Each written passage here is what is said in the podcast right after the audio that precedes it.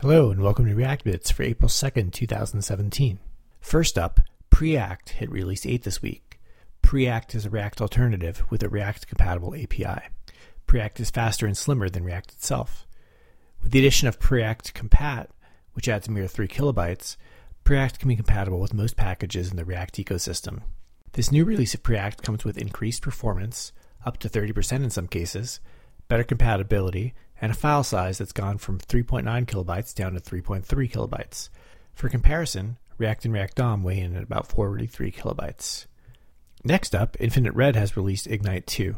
Ignite 1 was my favorite React native boilerplate. My favorite part was that it was bundled with a reasonable project structure, so there were few decisions to make about where to put things. It also came bundled with a lot of stuff.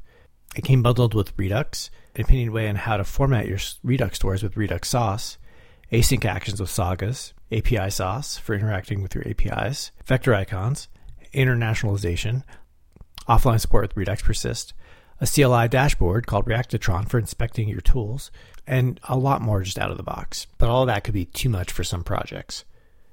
With Ignite 2, you're free to choose your own boilerplate. Ignite 2 also brings a more modular approach. Many packages are being stripped out of Ignite's default boilerplate but they can be added back in using Ignite add maps, Ignite add vector icons, etc. There are also generators now, so you can add screens from the command line as well. If you want to tailor a screen for your project, you can fork a generator for modification. Run Ignite Spork template from the terminal and you can modify the template to suit your needs. And finally, if you really liked everything that was in Ignite 1, you can still basically get everything with Ignite 2 by typing Ignite new your app name dash dash max. Check out Ignite at infinite.red slash ignite. Speaking of React Native, a new packager for React Native and a dropped in replacement for the React Native CLI command was released this week called Haul. You can run Haul as a development server and to build your application for production. Haul differs from the React Native packager in that it's built on top of Webpack.